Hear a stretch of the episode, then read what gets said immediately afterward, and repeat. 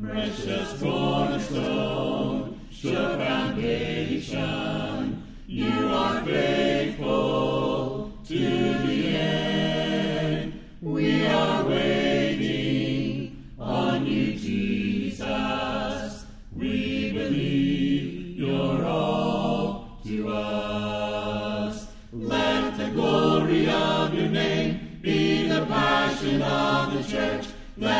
righteousness of God be a holy flame that burns. Let the saving love of Christ be the measure of our lives. We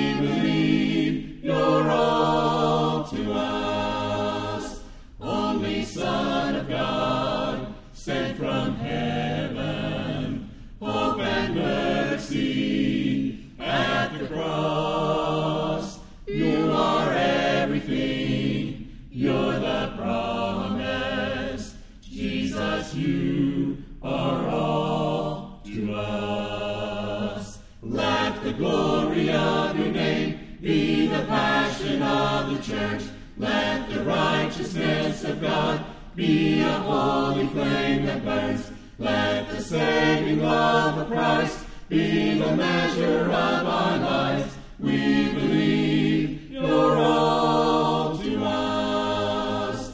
Let the glory of your name be the passion of the church.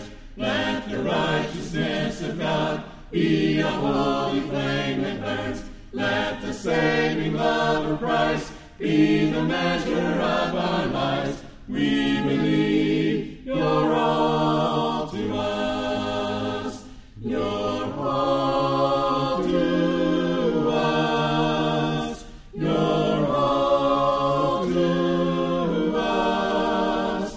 You're all to us. Yes, you are.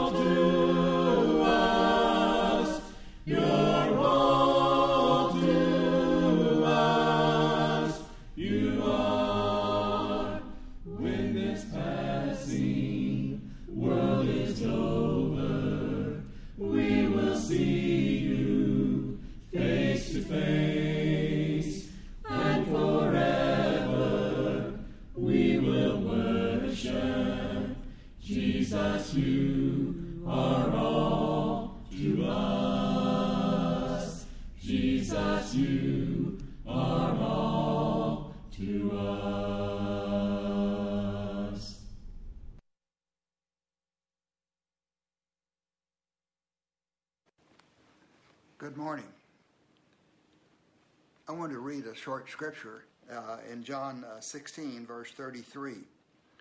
Jesus said to his disciples, I have told you these things so that in me you may have peace. In this world you will have trouble, but take heart. I have overcome the world. Something we need to remember in these times. When you have a chance, look at John 4 and the story about the official who came to see Jesus when he was in Galilee. The official walked 18 miles from Capernaum down to Galilee in Cana, where Jesus was, where he had turned water into wine earlier in his ministry. And he asked Jesus to come back to Capernaum with him and heal his son who was dying. Jesus told him, Your son will live. You may go. It says that the official took him at his word and returned. Now, let's each one of us put our place in the footsteps of that official as we walk back 18 miles, a long day's journey, thinking, is my son going to live? Did Jesus do, was he able to do exactly what he said he would do? And he found out Jesus was and did. And that's what we have to be thinking in these times, these sort of in between times, when we've run into problems, we've asked for help, and we're seeking an answer. Let's pray. Our Father, we praise you and we give you honor and glory and praise as a holy God, a faithful and loving God in all your ways. You're an eternal, omniscient, and omnipotent God, and we bow before you. We confess our sins to you, Father. We confess our lack of faith, the fear that we give into, the forgetting at times that we are in your loving hands forever and ever. Father, we are eternally thankful for you and your Son Jesus the Christ and your Holy Spirit. Your Son gave his very life for us, shedding his blood and atoning for our sins forever, cleansing our consciences from sins that would lead to death. And we're so thankful, Father. Father, please let us lift up the names of members of our family and close ones, of Vicky Wunderlich, who's being treated for cancer, for Jesus Haro as he overcomes the virus illness that he had, for Nicole Swanson, for Alan Barragar, for Bernice Skinner as she overcomes her transplant surgery and, and the flu that she got. Father, for the Norman Hartman as he undergoes cancer treatment, for Sandy Moore, for Justin and Kat Pauls, and for the Umbersons, Father, and the loss of their family members. Father, we ask that you help us to remain faithful and hopeful and patient as we wait for your touch in these lives, but also in our own lives as we seek your help in our personal matters that we pray for. Some of us have had our jobs threatened or lost our jobs. We seek financial security in these trying times, and we seek personal answers for our family members and our illnesses and for other requests that you know that have been presented to you in private. And we ask for your help. Father, we know in this world that we will have trouble, but Jesus did promise us to be of good cheer, for he has given us his peace because he has overcome the world. And we're so thankful, Father, that we are in Christ as he has overcome the world. Father, we also pray for our nation, for its leaders. We pray for their health and their wisdom. And we ask that they consider their ways and the ways of our nation as they turn their faces towards you and seek your guidance in all humility. Father, we pray for healing and comfort for our nation and the world, and especially for your children. And Father, for one of those children, we're thankful that she's here with us for Taylor Walling and the next weeks and months that she'll spend with our congregation. Thank you for sending our way, Father. Father, please accept our worship in the name of your Son and our Savior, Jesus the Christ. Amen.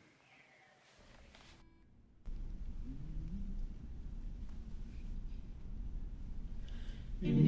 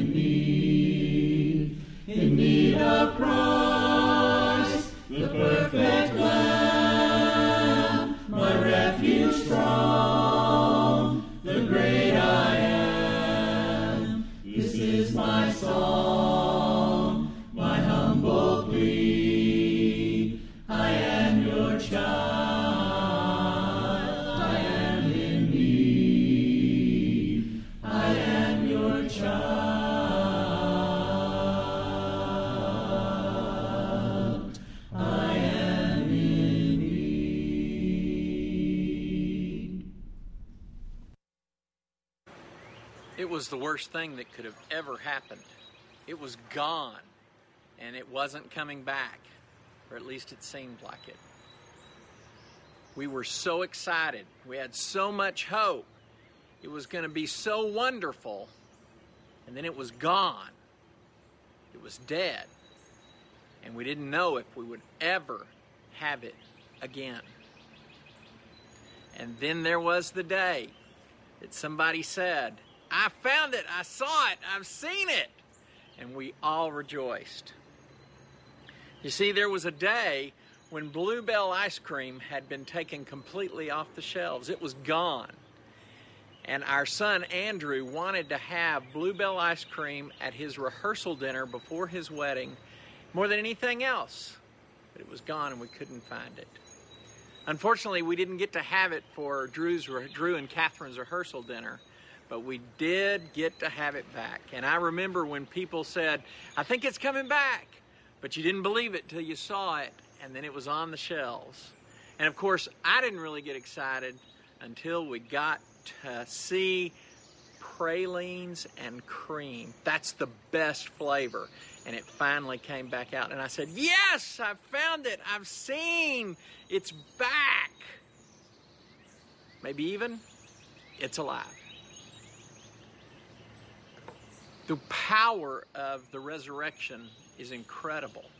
That Jesus would be brought back from the dead, that God would take him from death to life and would raise him up. The resurrection was just the greatest and most powerful thing ever that God could do. Even more than the first creation, to take something from death to life and to take us from a place where sin and brokenness had the last word to where life and wholeness had the last word. It was the greatest thing that God ever did. But it would have just been an event except for the way that people talked about it. All the Gospels agree there was a lady named Mary. And when we read about her in John, she came running when she had seen the Lord. She said, I have seen the Lord. I've seen him. He's not dead, he's alive. It's the most wonderful news. It's incredible. And then Jesus, after that great proclamation had been made, he then told the disciples, and this is in the book of Acts, he said, You will be my witnesses. You'll be the ones who tell people that you saw me. You'll be the ones who tell people that the, my resurrection is true. The story about me is true. That I have moved from death to life. And I've taken us all from brokenness to wholeness. Very powerful stuff. And you'll be my witnesses to the end of the earth. I don't know about you, but sometimes I think being a witness sounds awfully complicated. But then I'm reminded that the very first witness said something very simple I've seen the Lord. I don't know how you might say it. Jesus is alive, Jesus has defeated death. Jesus has made it possible for me to not be broken, but instead to be whole. Whatever it is that you might say, it doesn't have to be complicated. It just proclaims, maybe even, Jesus is the greatest. Or maybe just simply, Jesus is my friend. Everybody needs to hear that message, and God said we are the people to carry it, to be His witnesses. I hope that you'll join me in being a witness, not just to the good news of something like Bluebell coming back, but the great news that Jesus is alive to this very day at the right hand of God. And that great news ends with the fact that he's going to come back again. Who are you going to tell? How are you going to let them know? Because, oh yeah, Pralines, pralines and cream is awesome. But the resurrection of Jesus, Jesus' love, the fact that Jesus wants to be my friend in your hand is the best news of all. Mmm, that's the best. Don't be arguing with me, Josh. Pralines and cream, that's the best.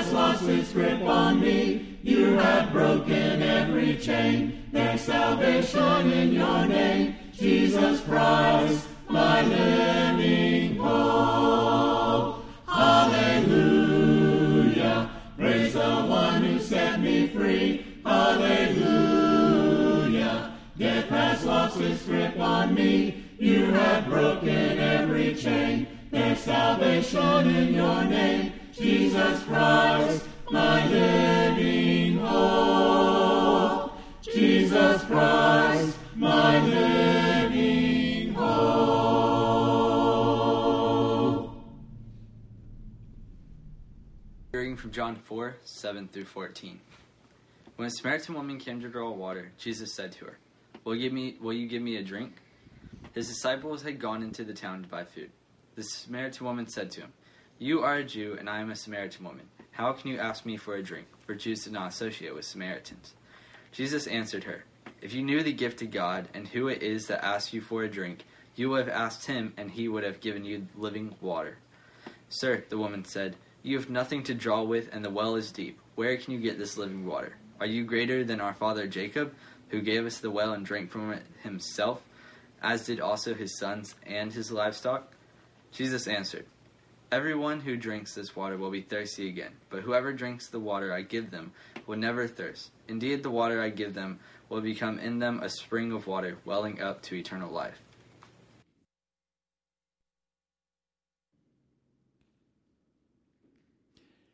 You've uh, known it since you were a child.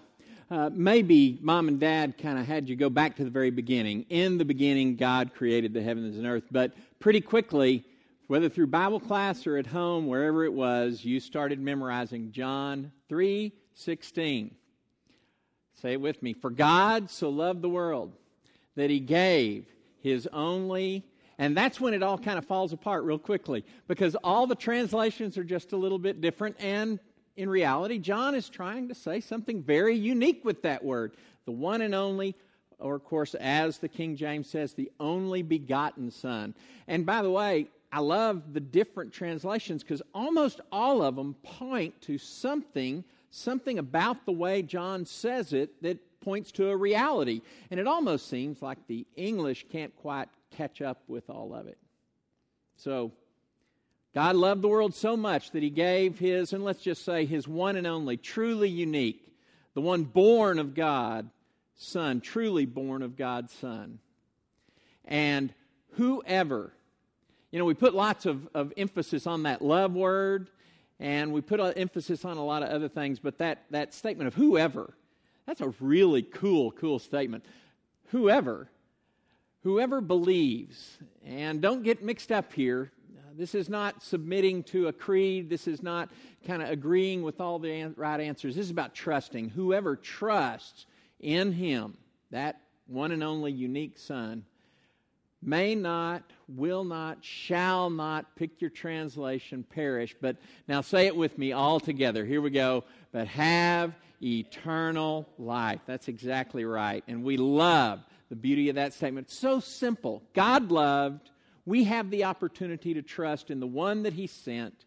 And that brings us into something very, very different into a life that is called eternal. Throughout the gospel, John is constantly trying to show us things. He wants us to see something. He introduces us to several characters throughout his gospel the bridegroom, a Samaritan woman, a hungry crowd, or possibly even an adulterous woman.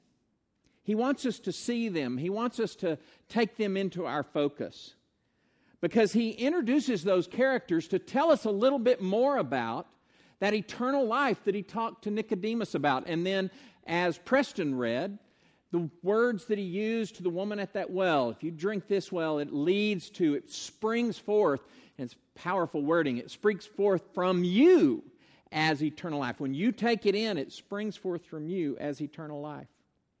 You know, the bridegroom who runs out of, of wine at his wedding, and Jesus turns that water into the best, the best that the wedding had, and in reality saves. He doesn't save it for some sort of future purpose, he saves it for right there, that day. Their marriage is going to be built in many ways on the success of that ceremony. The way the community sees them is going to be based on the success of that ceremony, and Jesus prepares them, saves them, not just for something way off, but something right then, something they're going to live in for years to come. That Samaritan woman's life is changed immediately. I love the way that she her, her life goes from being one that's closed off and not talking to anybody, but willing to go right then right there and face the people that she's always hidden from.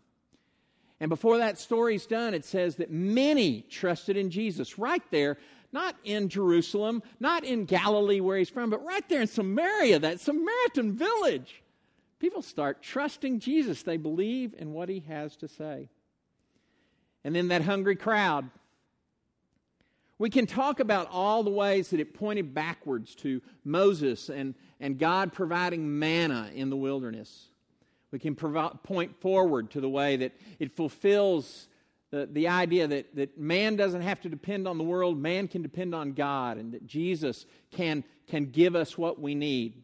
We don't live on the bread of this world, we live on the bread of the next. But make no mistakes, for the people there at that time and at that place, in that moment, what Jesus gave them was not life that was some sort of guarantee in the future. What Jesus gave them was something for right then and right there. Likely, even in that culture, what he provided for them not only was what they ate that moment, but they probably took some home with them. And we know that the disciples were able to gather up what was left over. Trusting Jesus brought them something in this life. He saved them right here and right now. That vision, that scene with the adulterous woman who's thrown in front of Jesus, and the law tells us we have to stone her. Powerful sense in which Jesus stands up to the hypocrisy of the men who brought her there, who wanted to accuse her and not the man that she was lying with. Wanted to accuse her and wanted to catch Jesus. He either has to stand up for the righteousness of God or he's going to be this same old wishy washy, lovey dovey guy that he's been so often. And yet he catches them. If you're willing to be the one who says, I don't have any sin to be condemned, then you can throw the first stone. But see, what John really wants us to see oftentimes is what comes at the end of the story a woman who Jesus reaches, a woman who Jesus touches, a woman who Jesus sends, not to wait for some kind of eternal reward that's going to come for you, but right here and right now. Don't make what I did in your life be something that you simply wait for in the future. Let it change you now. Go. Go and sin no more. There are two more, and they stand in a, in a powerful kind of contrast.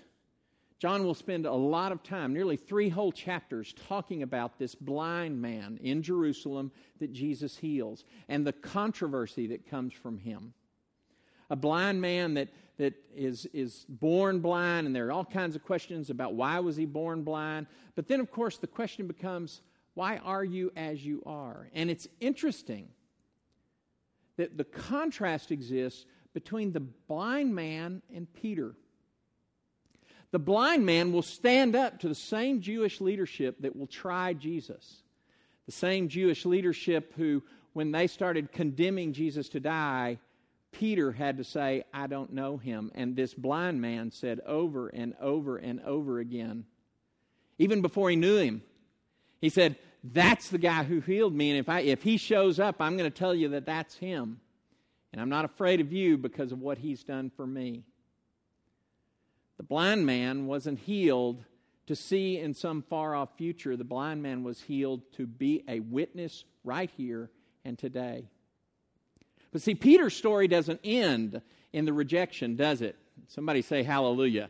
Because if the story ends with rejection, then, then there's a whole lot less to the gospel than what we know it to be. Because Peter's one of those people that's transformed instantaneously from a coward who can't stand up to a man who's going to stand up and in reality someday is going to die because he won't deny Jesus. Peter, Peter's life is changed. Peter moves from denial and rejecting Jesus to being welcomed into his peace. And then, not sit at home and wait because good things are headed somewhere in the future, but he grabs Peter and says, Okay, I've given you my peace. Now it's time to go feed my sheep, to be my witness all over the world. John wants to get across to us that this eternal life, this eternal life isn't something simply that we're waiting for off in the future. That we go to the waters of baptism, we're cleansed, and okay, I'm done. I can just sit here now and wait for what's coming next. The eternal life that John's talking about is the quality of living right here and right now that changes us the way it changed the bridegroom, the way it changed that Samaritan woman, the way it changed so many people. It changed those people on that hillside that got to eat that day. changed a woman whose life was literally in Jesus' hands to live or die. It changed a blind man. And maybe best of all, it changed Peter. Because in reality, you and I are the ones who are called to kind of follow in Peter's footsteps. You see, it's not just fire insurance. It's not just what we kind of put our, we say, I'm going to believe in Jesus because it's just kind of my insurance policy for the future. Make no mistakes. The promise of God is that, those who claim His name and those who put their trust in Jesus, and again, we see that powerful model of following Jesus' faith in the waters of the death, burial, and resurrection of baptism. Those are all true and real. And the people who experience that can look forward to a resurrection like Christ, can look forward to a rest with God until He brings in all His whole new creation. But long before that transition from this life to the next, there is eternal life to be had. And it's not just eternal life to be had to, to hold on to somehow or another, oh, I better do this or something bad might happen. Make sure I pay that due, those, uh, those um, pay those dues. I need to be sure that I invest in those things. I want to be sure that you understand that when, when John says, those who see Jesus for the gift of God and trust in Him are having eternal life right here and right now.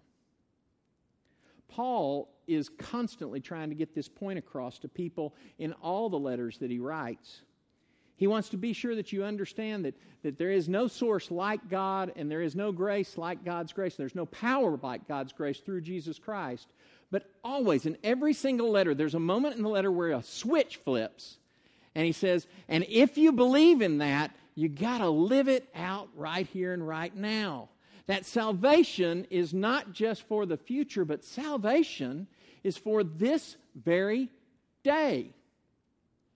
We might even say that salvation is for us right here and now, not just when things are normal and easy, but especially when things like a pandemic occur, especially when things like people having to stay safe at home, quote unquote. This is a time when we need to know that the salvation that God offers us is not simply about waiting for life after death, but is to live now, investing in the eternity that we're looking forward to. Paul's going to talk about it in 2 Corinthians chapter 5.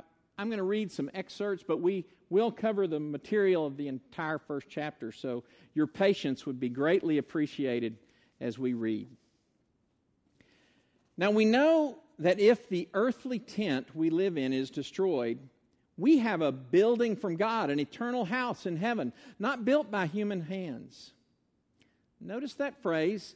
And meanwhile, we groan, longing to be clothed with our heavenly dwelling. There's something we're looking forward to. Amen? Therefore, we are always confident and know as long as we are at home in the body, we are away from the Lord. We live by faith and not by sight. We are confident, and I say, and would prefer to be away from the body and at home with the Lord. But notice, that's what I want. That's what I, I'm hoping for. And if you hope for that in the future, if you hope for that after this physical life, listen, verse 9. So we make it our goal to please Him. Note, we want to please Him whether we are at home now in this body or away from it. Skipping down to verse 11. Since then, we know what it is to fear the Lord. And again, this is not about being scared of God, this is about holding Him in awe, recognizing not just the, the way in which His power is, is sometimes terrible, but recognizing how His power is what brings us the grace and what raised Jesus from the dead. Since we then know what it is to fear someone that is so much more powerful than we could ever think about being, we try to persuade men. What we are is plain to God, and I hope it is also plain to your confidence. Skipping down to verse 4 For Christ's love compels us we are convinced that one died for all, and therefore all died. And he died for all that those who live should no longer live for themselves. You get the words? You see how the pieces fit together? What we're doing now, what we're doing in the middle in the middle of this crisis either is pointing towards our eternity and is a belief that our, our eternal life has started right now in the way we live, in a way that, that as we live, we're pointing towards the reality of what is to come. We live by faith, not what we can see here and now, but what we believe will be. But what we believe will be impacts how we live today. No longer living for ourselves, but for Him who died for them and was raised again. This is one of those important words. So, since then, therefore, whatever you want to translate it. So, from now on, we regard no one from a worldly point of view. This is where you start hearing things that are familiar. Though we once regarded Christ in this way, we do so no longer. Therefore, if anyone is in Christ, he is a new creation. The old has gone and the new has come. Somebody say hallelujah. I'm so glad. All this is from God, who reconciled us to himself through Christ and gave us the ministry of reconciliation. That God was reconciling the world to himself in Christ, not counting men's sins against them. And he has committed to us the message of reconciliation. We are therefore Christ's ambassadors. I want to be sure and make a point here. Where does the ambassador live? Our ambassador to England, our ambassador to Germany, our ambassador to China, wherever they may be. You know, it could be worse. You could be the ambassador, U.S. ambassador to Sudan or something like that. The bottom line is, all our ambassadors live, now they travel back and forth, and they may say, My home is, but where they live, where they do their ambassadoring, is in the other country. We are Christ's ambassadors. We are not people who say, I'm just going to hang out here in church and I'm just going to hold on until Jesus comes again and it's all over for me and I don't, I don't get in any trouble and I don't make any mistakes. He says, No, no, no, no, no. If you're going to be my ambassador, you need to be out there. You need to be doing it among the people. You need to be out there in the darkness where when the light shines, it really shows up. You started noticing that in our interactions with people. There are folks whose world revolves around the circumstances of this pandemic. And then there are people whose world revolves around something much bigger. I think you can see the difference more today than you could have a month ago. We, therefore, are Christ's ambassadors, as though God were making his appeal through us. We implore you on Christ's behalf be reconciled to God. God made him who had no sin to be sin for us, so that in him, right here and right now, among the people and in the world, we might be the righteousness of God. Wow. Paul points us in a whole new direction. And did you hear it? That new creation language that we say, yeah, yeah, someday I'll be new. Look, new creation has come. It's something that is now. The eternal life that John talks about, the salvation that Paul talks about, all of that stuff, yes, has a future component, but it cannot be divorced from what we're doing right here and right now. We are looking forward, that we are looking forward has come. What we're looking forward to has come. It has come in Christ. And Paul says, as it came in Christ in that moment, it comes to this world right now in us.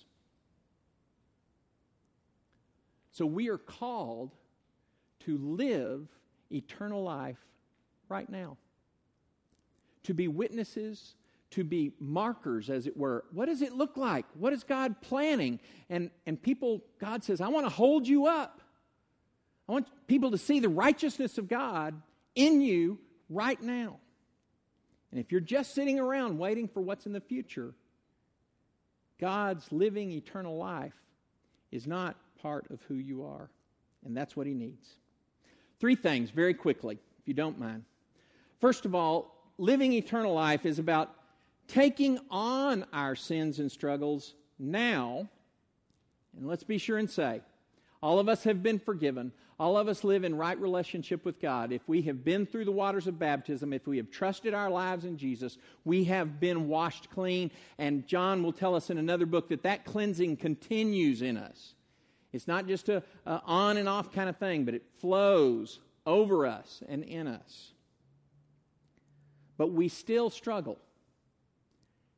In that same book, First John, he'll say, if you don't confess, then, then, then the impact of what Jesus did through the cross and what you participated in in your baptism has less effect. So we take on our sins and our struggles now, not with a sense of guilt, not with a sense of, of oh, woe is me, oh, the burden is too heavy. We take on our sins and struggles now with the perspective of a promise. A promise that, that you and I believe in, a promise that there is an eternal home. But if that promise is true, then the promise that we are living in His eternal life right now is also an equal reality. And He invites us not to look at sin as something that we have to hold on to and bear through guilt, but the promise that He wants to take it away. He wants to make us more and more part of that eternal life. Secondly, notice Paul uses that reconciliation word. If we're going to be living eternal life right now, we're going to have to be people that are recognizing that relational reconciliation right here and right now in our daily lives points to eternal re- reconciliation with God. Let's be sure and say this is a difficult time to be talking about re- reconciliation because we kind of have to stay at a distance a little bit these days. Well, sorry, we still have to stay at a distance a lot these days. But make no mistakes, there is in our hearts either an affinity with this physical distance that says, whew, I'm glad I don't have a, any reason to get close to those people or there is a, a mourning and a longing. What can I do to cross this chasm? What can I do to make the physical distance not seem like a, a heart distance or a love distance? This has application for us everywhere we go. We recognize that healing relationships now, whether they be in our families, whether they be in our neighborhoods, whether they be at work, or even the idea that there are relationships, kind of societal relationships, that exist between groups of people. And we say, you know what? I am not going to buy into the separation that's there.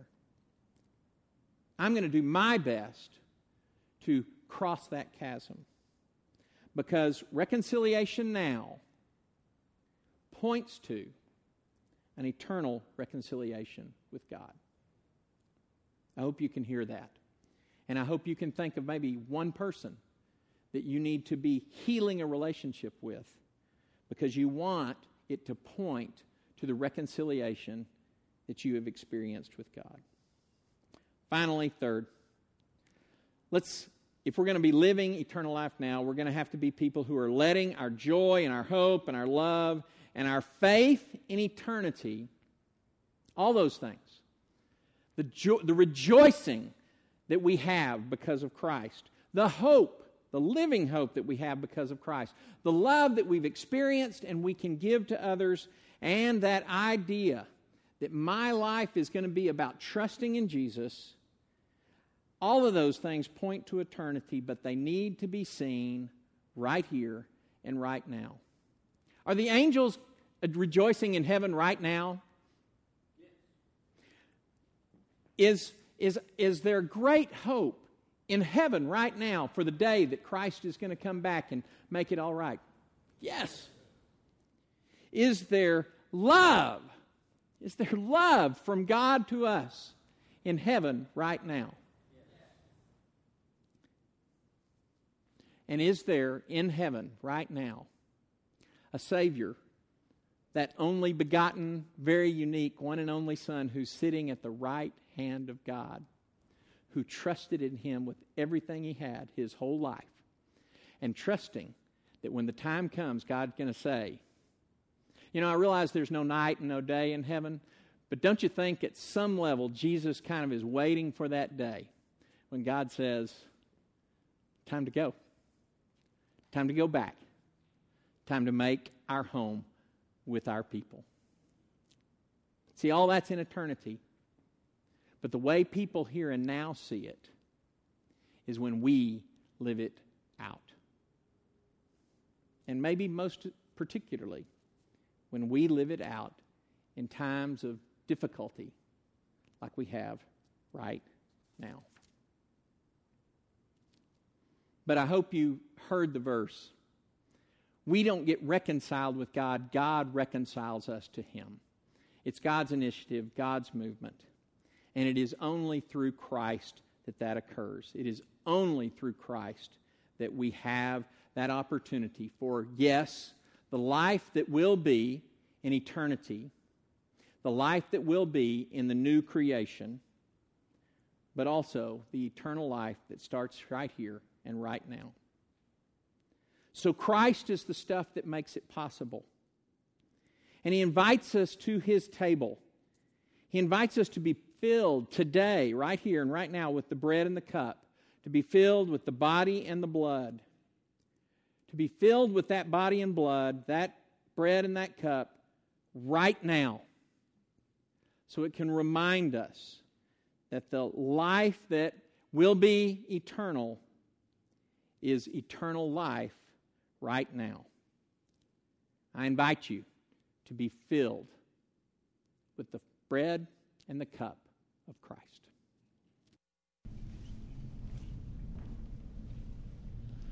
Just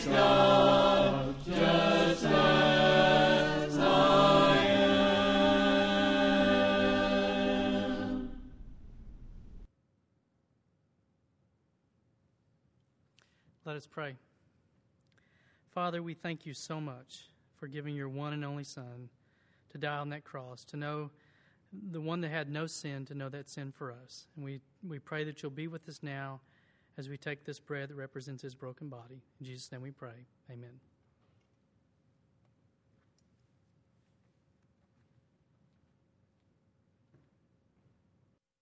Jesus said to them, Very truly I tell you, unless you eat the flesh of the Son of Man and drink his blood, you have no life in you. Whoever eats my flesh and drinks my blood has eternal life, and I will raise them up at the last day. For my flesh is real food, my blood is real drink. Whoever eats my flesh and drink my drinks my blood remains in me, and I in them. Let's pray. Father, again, we thank you so much for your Son. We thank you for sending him here to die on the cross, and we thank you for this cup that represent his blood that was shed on the cross that covers our sin. Be with us now as we partake of it. In Jesus' name we pray. Amen.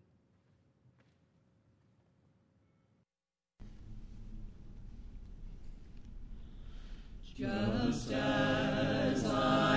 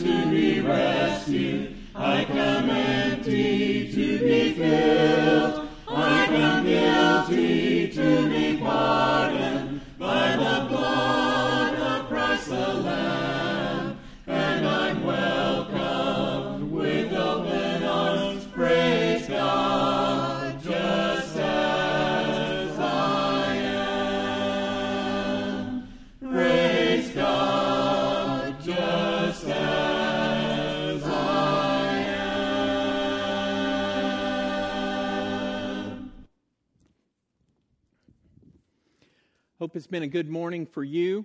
Uh, I want to let folks know that we are going to be doing something special with our kids' gifts offering that I know that moms and dads have been helping their kids kind of sort and keep track of as these weeks where they can't come running down front and holding on to them. Um, you may be aware, may not be aware, but uh, those gifts go to the Dominican Republic where we support uh, Joaquin, and, and he works specifically with these schools a school of Dominican Republic children and a school of Haitian children. And there's just a, it's, that's a, a tough thing during these economic times when, when uh, what normally is just kind of life from hand to mouth. Uh, the hand can't grab as much right now, and so our support is very, very important to them. So, coming up uh, two weeks from now, prob- we're going to remind you on two Sundays, but I want you to be getting ready. Um, our kids' gift bucket is all decorated up, and it's neat. So, I want you to start preparing an envelope that's going to have those kind of dec- decorations on it, and we're going to be asking you to bring them uh, up to the church. We're, we're going to create a system for that, probably like we did with the Journey of Jesus materials that you got. Uh, we'll, give you, we'll give you more details on that. It's not going to happen for two weekends, but we want to want to want to celebrate that gift, and we want to get that on the way to to Joaquin in the Dominican Republic. So help us with that if you can. Our special prayer this morning is going to be centered on uh, our educators. Um, we are going to do a special prayer for our Sunshine School, which is also experiencing this separation and some other things right now, but that's not today. And while we have people that we want to pray for, like Danny Massey, our superintendent, and Lisa Hewitt, and Sharon Ritchie, and Lowell Good, that kind of work in administration things, today we want to particularly remember those who are in classrooms. Forgive me, this is a long list. I'm going to read these names, and yes, we may not get everybody. We're going to post these names. We want to encourage you on Facebook. We want you to encourage you to add names, not just members of our church, but others that you know of, because we want to be praying for these folks. I'm going to list these names, though, for you Jamie Hunter, Sybil Crawford, who you may not all know yet, but we hope you'll get to know better soon. Dara Frazier, Vanessa Sweden, Terry German, Haley Yates, Carrie Schertz, Chelsea Foster, Misty Wilson, Sharon Fagan, and I think we need to particularly hold up folks like Sharon Fagan and Carrie Schertz, who are not only being educators for all the kids that are in their class, but they're having to do homeschool with their own children at this time. It's also true of Kelly McCoy and Brandy Peltier.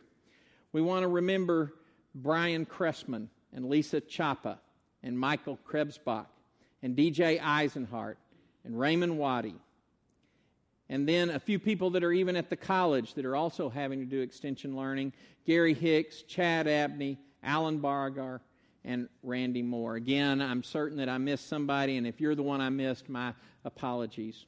Let's lift them up in prayer at this time. Our Father and our God, we thank you for the way that you are with us everywhere we go. We thank you for the way that you've poured your eternal life into us for the here and now. And I want to thank you for the way that eternal life that being an ambassador, an ambassador, a minister of reconciliation, is, is working its way out in, in these people who, on a day in, day out basis, are, are trying to cross the chasm of electronics and space to try and teach our children. As we pray for them at the beginning of year, every year, we pray that they will be excellent in the teaching of their subject, but we pray that they will be maybe even more excellent at being representatives of your love and imparting the great value that each of these children have. We particularly want to lift up those that are having kind of do double duty, not only being an educator for other people's children online, but, but also having to be the primary educator and helper and supporter for the children that are at home. Care for them as only you can. Strengthen them as only you can. Give them a heart of endurance and perseverance, and maybe above all else, give them a heart of courage. Father, I pray that they won't be downtrodden by the news this week that schools won't be meeting again this year, but they will see the way in which they can use this as an opportunity to finish well and bless children. Again, may they be your representatives, your ambassadors in that situation. We lift them up to you and ask that you would bless them. We pray this in the name of Jesus. And we all say, Amen. So, once again, we cannot be good enough to be ministers of reconciliation. We're never going to be wholly good enough to be ambassadors. That is only given to us by God.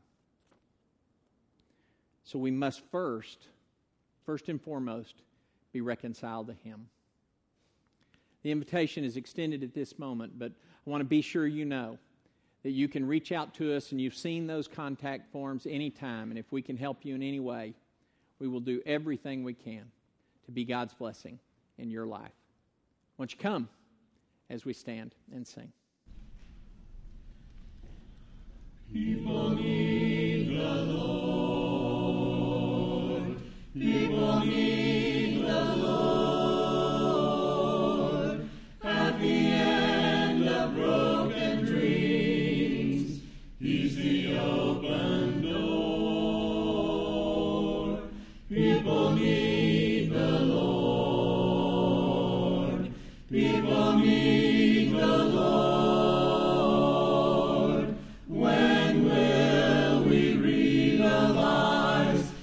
like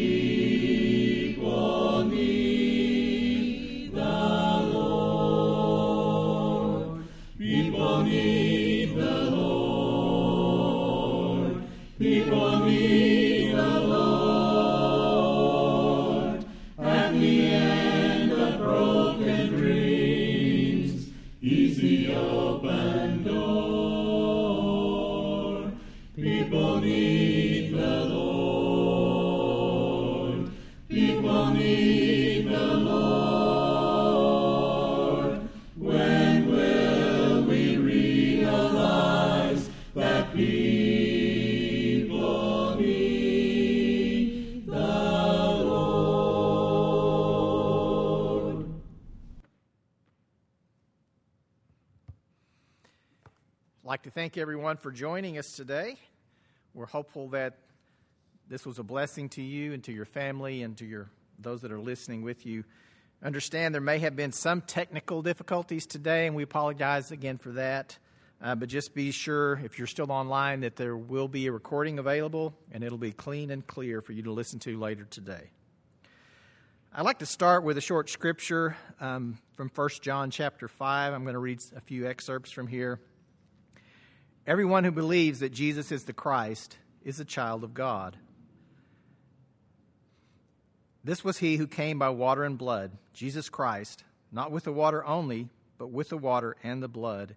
And the Spirit is the witness, because the Spirit is the truth.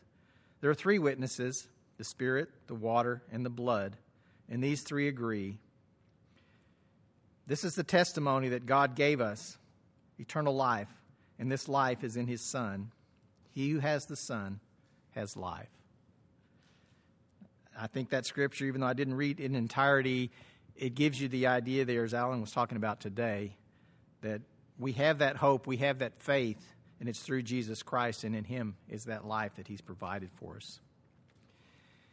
I want to give a big thank you to those of you who are giving online and those who are providing their, their normal contributions to the office with due diligence. It's been a continuing support for our congregation and a blessing to our ministries.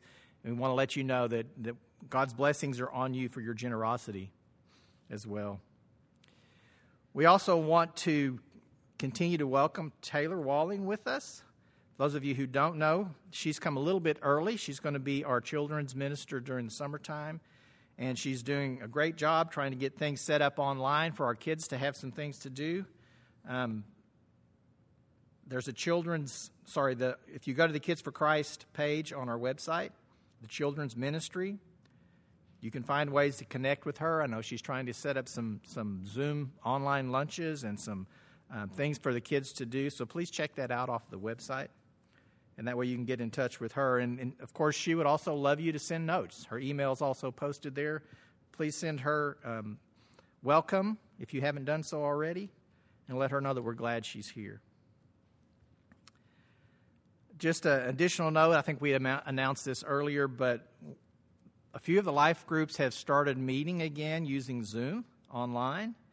And so far, we've had positive feedback with that. And so, for the others, if you weren't aware that that's available, the church has two um, accounts with Zoom that we can use, and we just need to organize that through Peter. So, other life group member or uh, life group leaders, if you're not using that yet and you want to contact Peter to get things organized with your team, that would be great.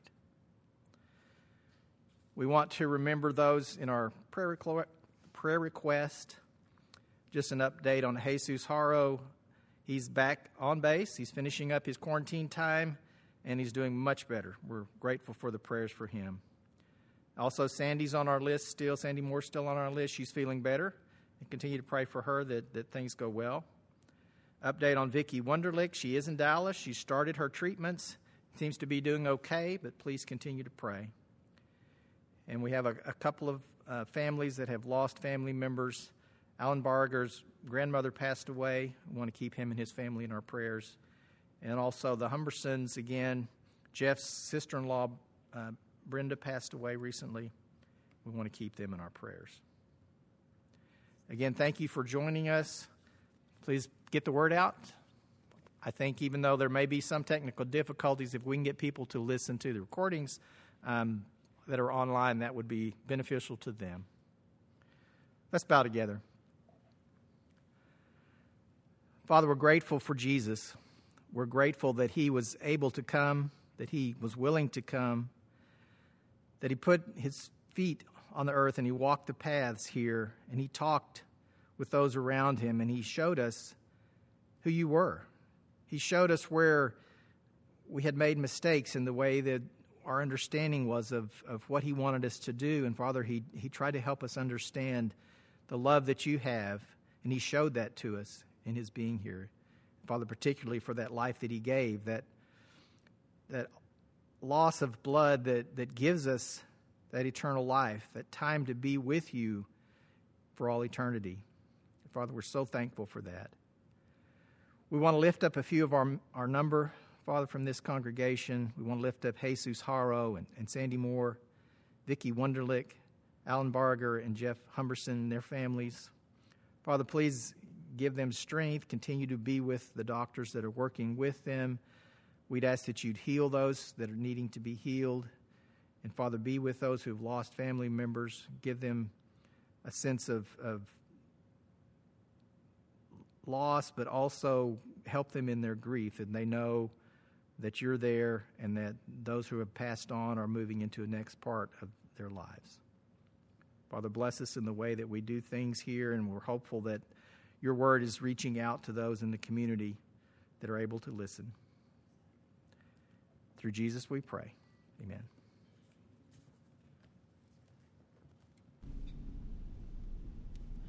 Salvation belongs to our God, who sits upon